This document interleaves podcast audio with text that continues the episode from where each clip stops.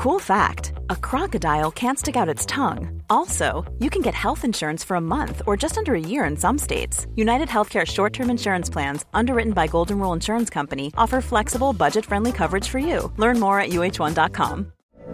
From BBC Radio 4, Britain's biggest paranormal podcast is going on a road trip. I thought in that moment, oh my God, we've summoned something from this board. This is Uncanny USA. He says, Somebody's in the house, and I screamed. Listen to Uncanny USA wherever you get your BBC podcasts, if you dare.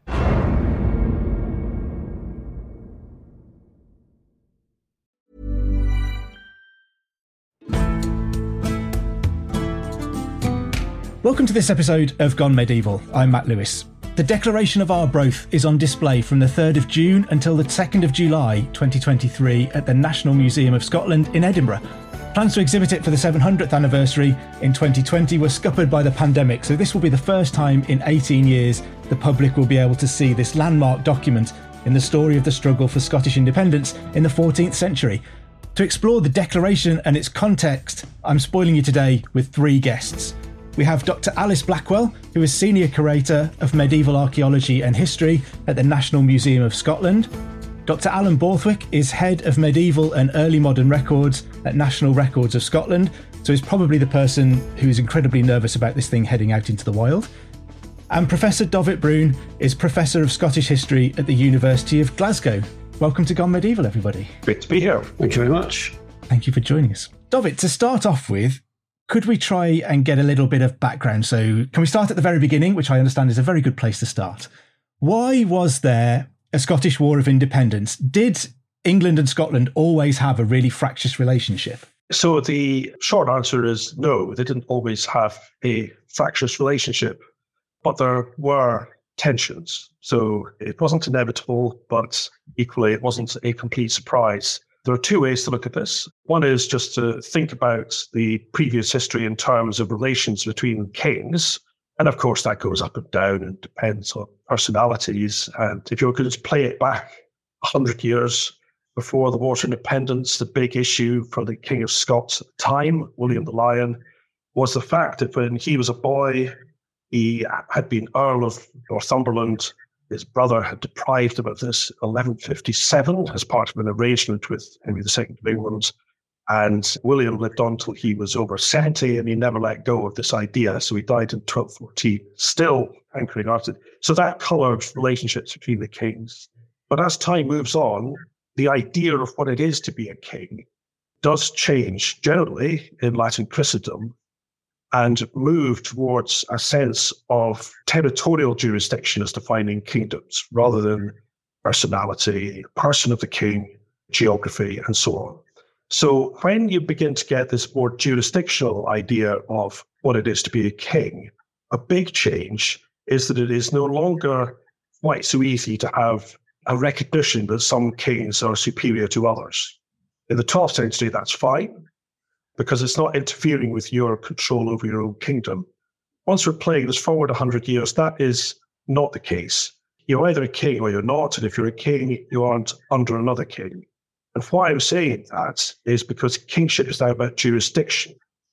This means if you're the superior king, you're not really properly recognized unless you actually have jurisdiction over all your realm. You can't just have people under you who are kings who have completely separate jurisdiction. So that's a slightly simplistic way to put it, of course. But I think it does help to understand how very old ideas about the King of England as the main king across Britain, and equally old ideas about the King of Scots being completely in charge of their own realm, were gradually colliding. For example, the Kings of Scots from Alexander II onwards, he's 1214 to 49, we're very keen to get the sort of top mark of kingship, which is coronation and anointment. Not every European kingdom had this at the time. And the King of England stepped in and said no to the Pope. Please do not do that. We'll be very upset.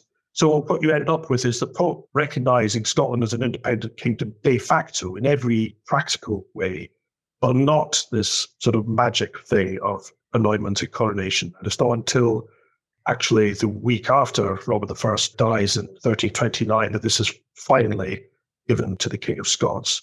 So, how that relationship plays out will depend on the personality of the king. So, that's, of course, why we end up having a war in 1296. I said there were two dimensions that's the kings, but there is also the people. Now, that's a complicated matter, of course. But two things I just want to highlight is there's the border context in which people on the ground with their daily lives, trading, just having families, having friends, that stretches across the border. The border really doesn't mean terribly much. It's becoming more and more important as this sense of territorial jurisdiction takes shape. But 1296 is a big shock for that. And for example, Amanda Beam has shown that there is a very high proportion of the freeholders who should have served in the English army when Edward I marched into Scotland in 1296, and they didn't turn up and they lost their lands as a result. It was just such a horrible break with what they were used to that it was too difficult for them to contemplate. So there's that. But most important of all, I think, is the elite, not just your ordinary freeholders, but your major lords. And for them, there was a very fundamental dynamic why this changing idea of jurisdiction and kings having jurisdiction in their kingdoms mattered. And the crucial context here is that at that level of society, from the mid 12th century, many of them had lands, significant amounts of lands, and certainly family connections in both kingdoms. That meant that they were acutely aware of what was happening in England, where royal jurisdiction was eroding and interfering with their own jurisdiction in their own lands, their baronial jurisdiction. That was undermined by the fact that it was very easy for people to go straight to the King's Court and ignore their Lord's Court. This was not the case in Scotland. And in fact, Scotland remains through till after the Second Jacobite Rebellion, 1245 to 6, a country where baronial jurisdiction continues to be a fundamental part of the sort of social makeup. So, from the point of view of these major lords, it made sense for them to maintain Scottish independence. And that becomes a very serious issue once we get into 1296. And so, what draws then, I guess, Edward I's attention to the Scottish crown. We then move into this period, you say 1296, there's the invasion and the war is ongoing. So the declaration of Arbroath comes in 1320. So, kind of between those dates, roughly what's happening in that relationship? So there's quite a lot, of course, different phases. And to begin with, it's actually going in completely the opposite direction. I'm going to say to begin with, I'm going to take you back to March the 19th, 1286, which is when Alexander III dies in the night. And this is a bit of a crisis because he's had children, they've all died. His only living descendant is his granddaughter, Margaret, who's in Norway. She's just a child. So, who's going to be king is a live question. And it's quite impressive how the government responds to this because they waste no time in giving out the issue for what is effectively a parliament. They come together and they elect seven guardians, and they were going to run the country as best they could until the matter was sorted. But once that had happened, the granddaughter was the obvious person who was going to become the next monarch. And it was a matter of getting her back to Scotland from Norway. And that's when Edward really takes a close interest because he's got this plan, which makes perfect sense to everybody, that his son Edward will marry Margaret and there'll be a union of the kingdoms. So for the next few years, that's the direction of travel. And in that context, Edward gives written guarantee of Scottish independence. There's quite a detailed list of how the country is going to be governed. The kingdom, the realm, is going to be two separate kingdoms with two separate governments, and that's all delineated very carefully. There is a problem, however, and that is that Margaret dies en route. She gets as far as Kirkwall, which is part of Norway at that stage, not yet part of Scotland. And therefore, that really is a total crisis now. Who on earth is going to be the next monarch? It's also really unfortunate because those guarantees that Edward gave were in the context of building up to a marriage treaty. There hadn't actually been a fully fledged marriage treaty signed and sealed yet. So it was just a desperately unfortunate situation because, on the one hand, of course, the Scottish government said, We've got this in writing. You've guaranteed our independence. And from Edward's point of view, he said, Well, that was only a necessary step at the time to get towards something that never happened. So we're deep in the territory of very different points of view of the status of the kingdom and the way forward years before we get to the war. So Edward's solution to this difficulty eventually is he's invited by the government to arbitrate between the two main claimants, John Balliol and Robert Bruce, the grandfather of the future king. And Edward eventually turns up. The delay is partly because his wife dies, Eleanor of Castile, but he made the absolutely fateful decision to come north and say, I'm not coming to arbitrate, I'm coming to judge because I am your superior. I am going to exercise jurisdiction. So suddenly, that idea, which had been wafting about in the background, is fully invigorated and, from Edward's point of view, is treated as a self evident fact, which runs against everybody's actual experience. So, of course, there's resistance. And as I was explaining, the Scottish leadership at the time don't see this just as a little interesting point of jurisprudence. This matters because being under the jurisdiction of the English crown is something they know about and they don't like. They like to have the much more light touch style of government. So John Balliol becomes king in this situation where Edward is then keen to assert the fact that Edward has jurisdiction, whereas the Scottish leaders are keen that he does the opposite and that he asserts the fact that John has jurisdiction and not Edward. And Edward, by the way, is having war with the King of France, and that provides the Scottish leadership the opportunity to have a treaty with France against Edward I. And Edward I, meanwhile, is expecting John Balliol and the Scottish knights to turn up and serve in his army, and they don't. And they say, I'm afraid our homage is now cancelled, our loyalty to you is now rescinded, and that triggers the invasion. And we, at last, you might say, get into a situation of war, which gets very horrible with the sack of Berwick in March 1296. That was a brilliant answer to a really unfair question. So thank you very much, Dauvit. And just out of interest, is that original treaty there that you mentioned between Scotland and France, is that the origin of the old alliance or was it going on before that? Well, it's a very good question. And there used to be a sort of sense, oh, yes, yes, that's, that's when it, and you could say that's when it really gets formalized. But the truth is that obviously things are always more complicated and there's been a long standing and growing connection between not so much kings of France, actually, but France and kings of Scotland. And the fact that both Alexander II and Alexander III, for their second wives, went to France is significant.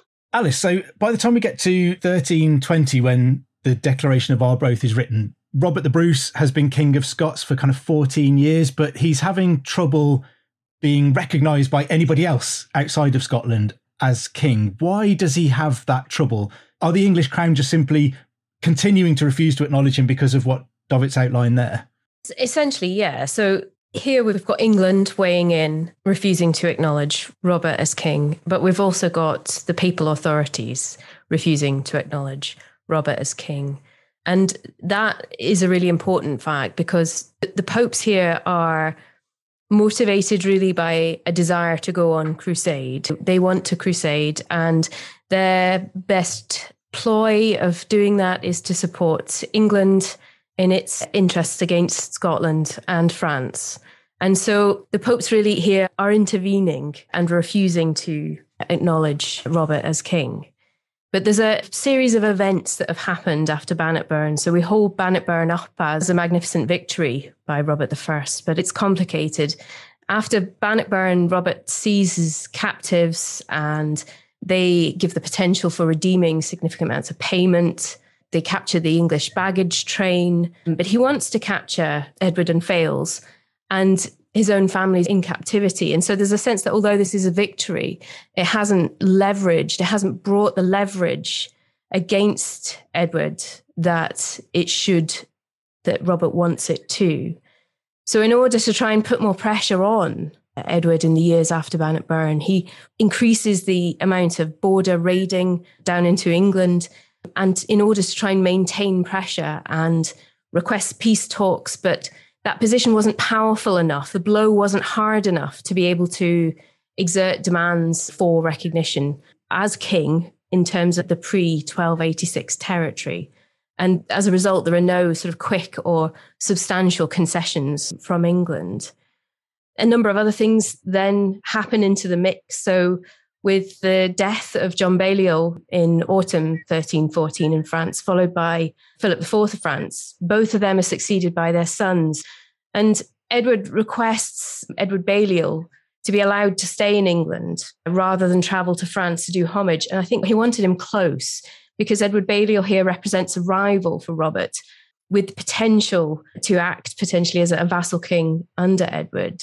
And so for the next few years, Edward Balliol travels back and forth between France and England, proving an ongoing threat for Robert and for the stability of his reign. But then around this time, Scotland loses the control of the Isle of Man. And that opens up the risk of attack to the west coast and the western seaboard of Scotland. And so from then, we begin to see military preparations for war to the west to invade Ireland with the aim of overthrowing the English administration there and opening a war effectively against England on two fronts. And there's been various suggestions for the motivations behind this. It's obviously a very difficult, challenging thing to do to open conflict on such a large scale. There is a sense that there may have been a sort of what you might call a, pan Celtic alliance between Scotland and Ireland at this time. Edward the Bruce himself, his influence and his sort of portrayed later as a headstrong character seeking a throne of his own. That's an important factor. There are also repeated poor harvests and famine at this time, and blockades of ships orchestrated by England that mean that Scotland, in particular, is facing famine. And so, access to Irish resources might have been part of motivation. But the main reason surely has to be that Robert is seeking military gain and regional destabilization sufficient to compel Edward to recognize Robert's kingship and conclude peace terms with the sovereign kingdom of Scotland. Fascinating that there's so many different angles. Probably I'm guilty sometimes of just thinking, you know, Edward I turned up and attacked, and it was just kind of confined to the kings of England and Scotland fighting each other around the border. It's interesting that there's all of this stuff going on in a big theatre around it and lots of poking and prodding in different directions to try and achieve various aims. For the next three years, sorry, so 13, 15, 13, 18, there's alternate campaigning in Ireland led by Robert's brother Edward, as well as raiding across the Anglo Scottish border. And that's a huge risk because the king, his heir presumptive in his brother, and the nominated guardian of the kingdom in the event of both of their deaths, they're all seeing active service. It's quite a position of peril. And at this point, opponents to Bruce could point to a lack of real political gain since Bannockburn, the loss of Man, the rumours around Edward Balliol, and this enormity of splitting a war across two fronts, across the Anglo Scottish borders and Ireland. But Robert comes back to Scotland in May 1317, having failed to make a decisive breakthrough in Ireland and came quite close to death. And there's a sense of growing papal pressure, I suppose, via papal interventions, petitioning by Edward II to try and force a breakthrough. So Robert continues cross border action, renews the siege of Berwick. Berwick holds out. The Pope, encouraged by Edward II, sends further emissaries to Robert to confront him with a new papal truce. He's turned away. The papal emissaries are turned away without safe conduct and robbed on their way south. And it took another six months for Berwick to fall in June 1318, during which the Scots continued action as far south as Ripon, taking other important Northumbrian castles on the way. But the taking of Berwick in June 1318 prompts really a barrage of communications from the Pope, a barrage of papal bulls. And so we see in the months that follow his excommunication, the original one for the murdering his rival in a church in 1306, is renewed church services are prohibited. And crucially, he absolves the Scots subjects of loyalty to Robert. And there's a sense here that this focus on Berwick and on the Anglo Scottish border, theatre of war, is to the detriment of support for his brother in Ireland. Because in October in 1318, disaster strikes and Edward Bruce is killed. His body's decapitated, drawn and quartered, and parts are mounted on Dublin's walls, and his head's delivered to Edward II. It's really awful stuff.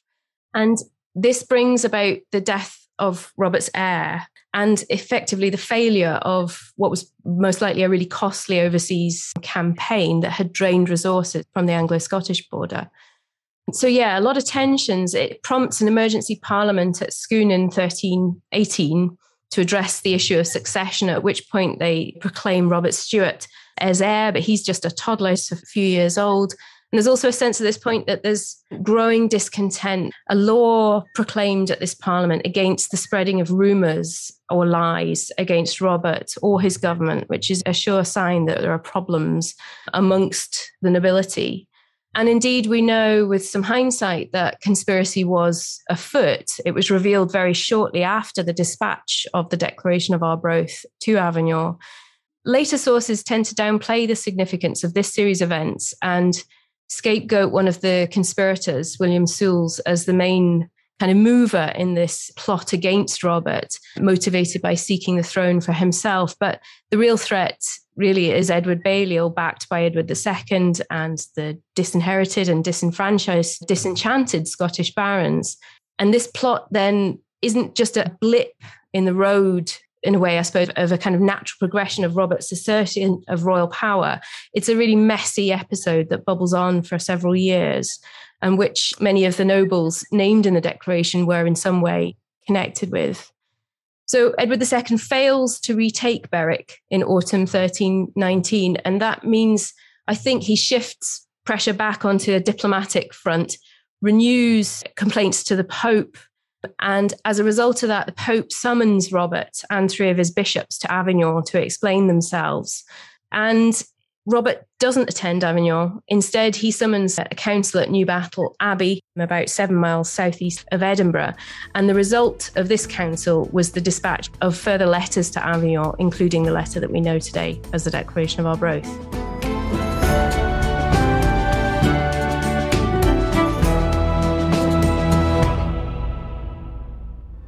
Join me, Dallas Campbell, on Patented, a podcast by History Hit, where we bring you the fascinating histories of the world's most impactful inventions.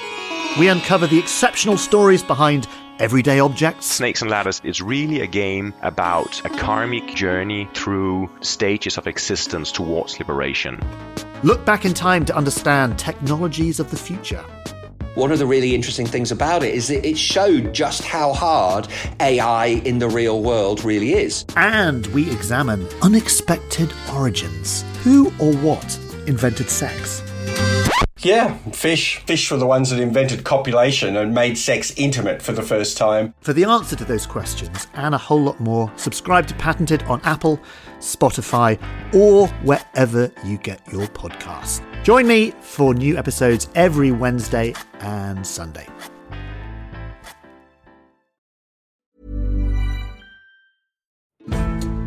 Join us this month on Gone Medieval from History Hit. I'm Matt Lewis. And I'm Eleanor Janega. This April, dive into our special mini-series. With the help of leading experts, we're tracing the foundations of England by exploring the country's most powerful Anglo Saxon kingdoms. We'll be looking at Northumbria, Mercia, and Wessex, as well as the rulers and their councils who helped shape a nation. Make sure to get every episode by listening and following Gone Medieval from History Hit, wherever you get your podcasts.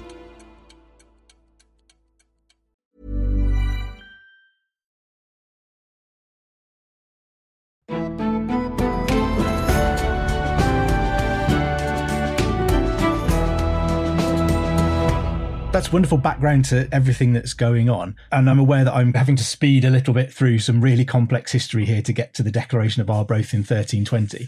But Alan, what does the Declaration of Arbroath actually say? What do they ask for when they write it? Okay, maybe I'll start off with a slightly tangent to your question there and say that, particularly for me and my colleagues in National Records of Scotland, as archivists and conservators, it is fascinating for us that it's an archived document which is the focus of so much attention. I'm not dismissing at all those like Alice, curators of objects in museums, but it's really nice that it is actually a document that is the focus of so much attention. And I think that the period of the Wars of Independence can, in many ways, be thought of as a war of words as much as a war of battles. And Alice and Dauvit have talked very forcefully about those particular sides. There's an extraordinary number of documents being produced in this period, and it's some of it make fascinating reading. And the Declaration of Arbroath is one such. It's a short document. It's only around about a thousand words. But what the writer or writers of the document have tried to do is to encapsulate for a learned audience, as it would be, the reasons why it is that, if you like, the big brother has gone far too overboard in asserting some sort of right of lordship over the Scots. Very briefly, it rehearses some of the old antagonisms between the Scots and the English. It explains something of the mythical background to the Scots arriving in Scotland and setting up as an independent kingdom. And then it forcefully asserts the right of the Scots to accept and fall in line behind Robert Bruce as their lawful king, despite, as what Alice said, the refusal of the papacy in particular to recognise Bruce as rightful king. And again, Alice mentioned very well the fact that in letters sent by the Pope to Robert I, Robert wasn't being styled King Scots. He was being styled as the governor of the kingdom, or something like that. And there was various, very specious ways of addressing Robert. Furthermore, what the Scots say in the letter is that they are determined to support Robert as their king if it turned out that he was actually to, in effect, turn face altogether and cease to protect them against English incursion. In other words, to be, in effect, just agree to the lordship of the English, then they would elect another in his place as king, which is a remarkable statement for them to make. They then go on just to explain that and really underlining the fact that they really are wanting the Pope to put pressure on Edward II to back down, to stop harassing them in the way that he has done, by saying that they would be very happy to go on crusade if only Edward II would leave them alone.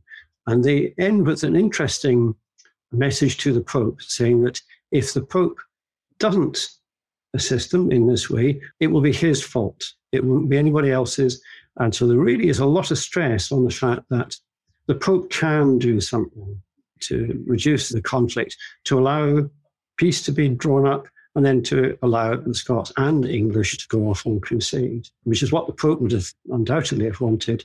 And then there is the usual sort of address clause. And that's the address clause, which of course gives us the date, the 6th April 1320, and the place date at Argyll. There's some fascinating things going on there. It sounds like the Scots had really well positioned that document to play into everything the Pope wanted. The idea that they would go on crusade if only he'd sort this out. You know, what Pope doesn't want a big crusading army united and heading east behind him? But also the idea that the Pope has some kind of authority to arbitrate in these big secular matters is something that Rome was always trying to gather for itself. So the Scots were quite cannily, I think, playing into that, almost flattering the Pope and saying, well, you are the ultimate arbiter, so why don't you sort this out? Yeah, very much. And the Scots had for some time wanted to stress that the Scottish Church was a special daughter of Rome, that this went back again into mythical period. I wouldn't have expected, Dauvit will be much more expert on this than I am, that this would have been acceptable to an English audience by any means. And this was, all, again, it was part of the documents which were being produced earlier in late 1290s, early 1300s, where there was a lot of argument about the status of the Scottish Church. But the Scots were certainly determined to stress once again that because of the status of the Scottish Church, it really was for the Pope to intervene and to take concerns much more seriously than he had been doing up to that point. And in terms of the actual document itself, how big is it? What does it look like? What can people expect to see if they go and visit this at the museum? Surprisingly, perhaps it's not that big a document at all. It's round about 20 inches broad, about 22 and a half inches deep. Now, an A4 sheet of paper is about eight and a half by 11 and a half. So, in effect, it's about twice the size of a standard A4 sheet of paper. It's about a thousand words long. It is extremely well written, it has to be said, in terms of the actual writing of the document. It's very typical of documents of the period in the sense that at the foot of the document, The very end of the parchment skin is folded up slightly. Then through that, parchment tags were threaded and seals and were appended to the tags. As I say, this is a standard form for medieval documents. Do those seals give us a list of the people who put their signatures effectively to the document? Yes, very much. And it's one of the odd things about the Declaration is that you can come up with different numbers of people who wish to be associated with the document in some form. There is an address clause at the start of the document which names eight earls and 31 barons. So you could say that that was the initial set of men who were certainly must have agreed in some form with the concepts which were being explained in the letter. Secondly, though, there are the names which are written on the fold of the document and on some cases on the parchment tags. And then there are some slightly different names which one gets there. And then the third set of names, I think it's about 11 seals attached to the document, which are not of people who are named in the text anywhere. So overall, it's always been difficult to work out how many people we should really say that were properly associated in some form with the document, but it might have been up to around about 50 that might once have been appended. Unfortunately, only 19 now survive. Seals are very vulnerable to loss. It is the part of any medieval document which is most liable to suffer damage, and this is just what are left. We do know that there were definitely more seals appended at one point. There are sort of shadow impressions of seals on some of the tags. Seals long lost, of course. It's extremely difficult to know how many seals were definitely appended to the version that we've got. Maybe I should also say, just to clarify for listeners, that the version that we have got, which is the one which is going on display in National Museum Scotland, is what is regarded as the file copy. The original version, which was sent to the Pope, has long been lost. It does mean, therefore, that we have to make a lot of assumptions about the document that we have got. And the most obvious one is that it is pretty much the same as the one that would have been sent to the Pope in terms of its physical size, the word length, the manner of its being sealed, and so on. So we can't do anything about that because we'll never be able to conjure up the original letter which was sent to the Pope. But it's, on its own account, a remarkable document and one which National Records of Scotland are very pleased to be the custodian of. I guess the temptation is to be frustrated about what doesn't survive and forget how lucky we are with some of the things that do survive that we can still see today. And if we think about the Declaration as a political tool, Dauvit, how successful was it? How widespread was knowledge of the Declaration of Arbroath, for example? Well, that's a very good question. One way to approach this is just to dwell a little bit longer on the archival copy that survives, which is what we're able to look at. But it's quite a story how that survives at all itself, because when Cromwell conquered Scotland, he took away all the records. And then an attempt was made to repatriate the Scottish government records on the restoration of the crown, and the ship went down. So it wasn't there because Thomas Hamilton, he was looking after the records in the early 17th century, there was work happening in Edinburgh Castle, which is where the document was being kept. And he must have known about this, you see, because he thought, oh, I'm going to take this home for safekeeping. And it's because he did that that we've got it at all. So the question is, how did he know about it? I mean, it's the file copy. It's not meant to be take these things out and read them regularly. They're stored to be kept safe somewhere, not for public display or general use. And I think the reason is because it was actually quite well known in the Middle Ages by anybody who had a close interest in the way Scottish history was told in Latin in the Middle Ages, because it became part of, for example, Bower's Scottish Chronicle, written in the 1440s, runs to 16 books. And the Declaration of Arbroath is part of that, you see. So that's not to say it was widely known, but for people who wanted to, were really interested in reading the history of the kingdom from its origins through to 15th century, they would have come across the full text written out. So that's not the question you asked, which was about the political importance of it, but it is just an interesting preliminary to say it was actually known. And now this is something I should say that hasn't been subject to peer review, what I'm now going to say now, which is how did it get into the history of the kingdom? And the answer I would give these days is that there was an attempt to put together a history of the kingdom that took it up to the near present day. And this probably was between 1326 and early 1330s. And whoever did this decided to stop at Edward I's second conquest. His first conquest was 1296, his second conquest, 1304, and decided to end with a dossier of documents which related to the earlier attempt to involve the Pope and included the Declaration of Arbroath in that. That's a fascinating choice. Somebody decided to finish the history of Scotland at that point. And this helps to explain the way the declaration appears in these histories, because it's actually associated with events in 1304. So it's as if the person who's writing the history to bring it up to the moment of total disaster and then have this actual moment of glorious prose proclaiming independence. So I feel it does establish itself through these literary means. Politically, it does seem to have had at least one desired effect, which was to ease the pressure of the Scottish government. And ultimately, of course, we do get to a situation where yet another generation of Edwards, Edward III, recognises Scottish independence fully at the Treaty of Edinburgh 1328, and that then allows the Pope finally to give coronation and anointment to the kings of Scots. And as I say, the papal bull on this was dated a week after Robert I's death in 1329. Fascinating. And Alice, if we think about this document is produced in 1320, as Dauvit's outlined, then it kind of takes another eight years before peace is really agreed. Does the document have any kind of immediate impact on the course of the war? Should we remember it as a really important document as part of the actual conflict itself? It does ease the pressure. It gives room for discussion and it gives a sense that the Pope is now considering the Scottish side. But in itself, I think it can't be said to produce the events that Dauvit's just described up until the peace of 1328, which of course didn't last in any case.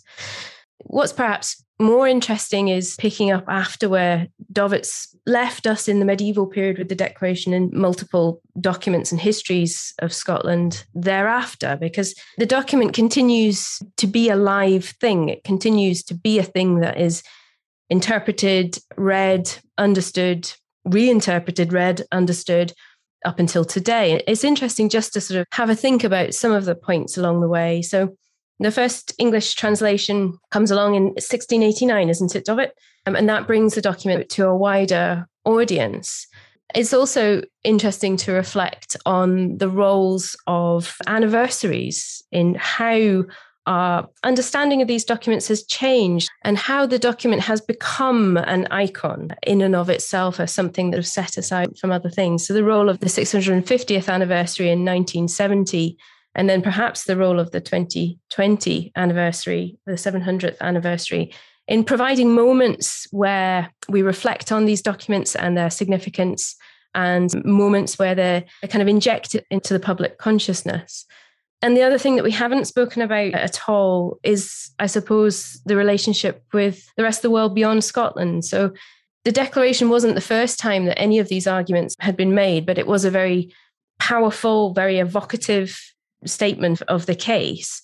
And it's perhaps because of that language, the success of the composition, that it goes on to have a special significance, not just in Scotland, but around the world, including to many people in North America.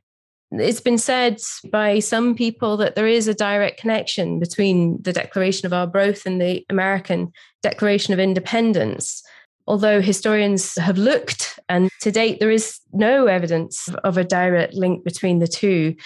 But as a result of that kind of belief and the connection and the sort of strength of feeling, I suppose, about the importance of this document, Tartan Day in first Canada and then North America is celebrated on the 6th of April in recognition of the special place that this document holds to many in those countries.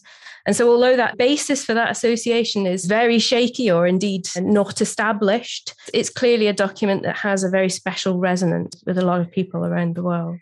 Yeah, I think it's interesting how some of these documents that perhaps weren't as impactful in their own day as they might have been have gone on to have these lives long after the event and come and go out of the collective consciousness as they perhaps tie in with events around the world and attitudes to various other things. You know, they can take on an importance that they simply didn't have in their own day, really. Is that fair enough to say? The benefit of being gone medieval is that we can stay away from modern politics, but Scottish independence is a, a relevant issue today. And here we have, you know, a 700 year old declaration of Scottish independence. Well, I'd say just the way you put that, there is a direct connection with the American Declaration Independence, but it's the other way around. Because at the time, it was this letter written by Robert the First government, of course, but in the name of the barons sent to the Pope. In the Latin histories of the kingdom I was mentioning, that's how it was labelled. And it was about the barons complaining about the terrible things that the first was doing to Scotland. And it's not until, I'm afraid I can't remember exactly when, like 100 years ago, but by which time the idea of a declaration of independence which I'm not an expert in American history, but I understand it took a while for the Declaration of Independence to achieve its iconic status. But in an era, talking about late 19th century, early 20th century, era which was defined by kingdoms, countries becoming independent and having declarations of independence, this then sets off a train of ways of thinking about independent kingdoms. And then you read the declaration, as we are calling it, in that light, and you think, oh, so I don't think anybody in the Middle Ages, of course, would have understood what you were talking about, referring to a Declaration of Independence.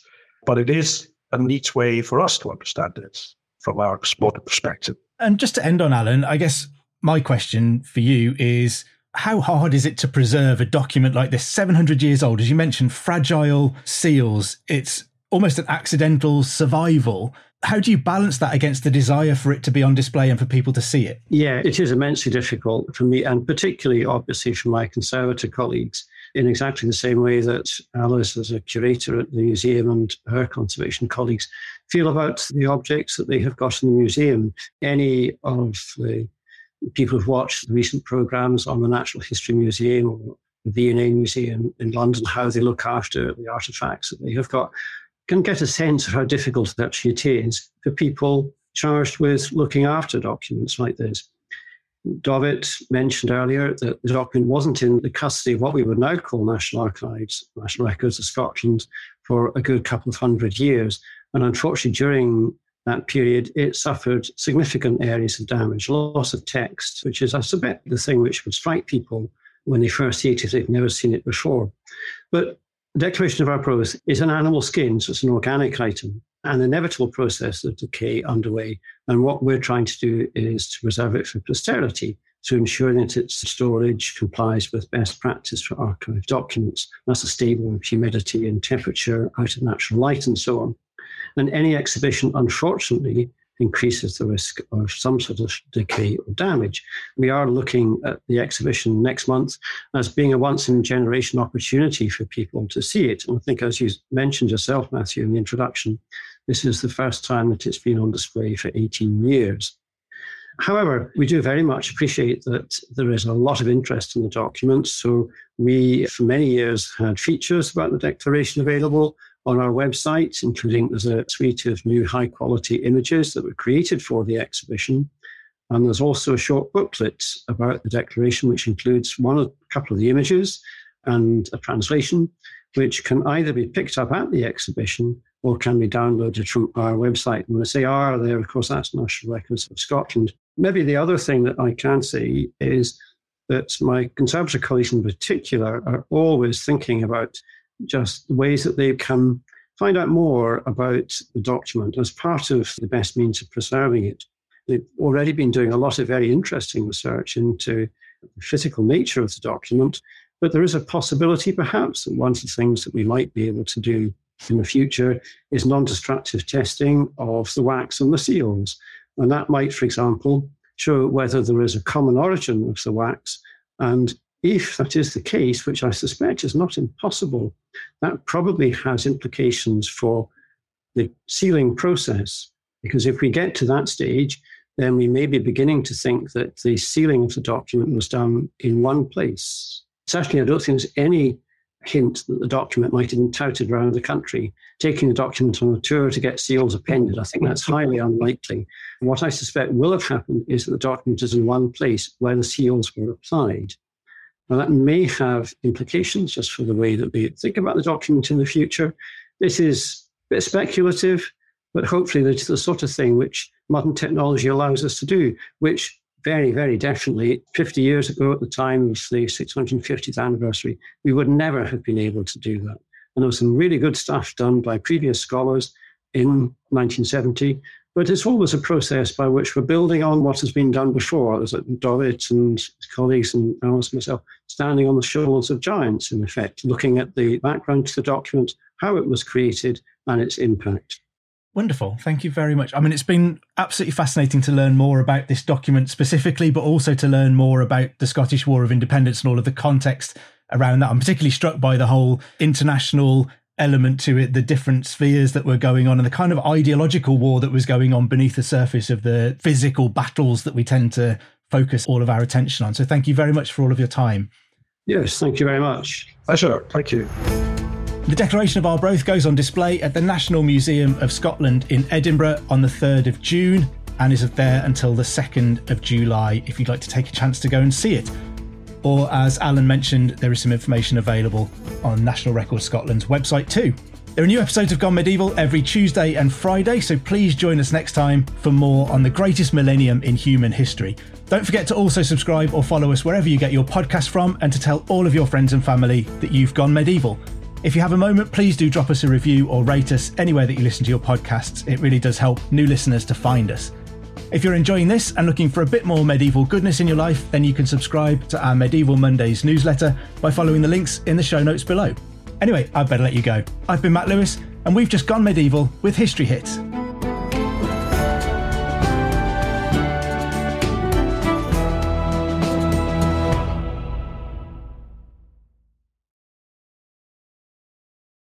Thank you for listening to this episode of Dan Snow's History Hit.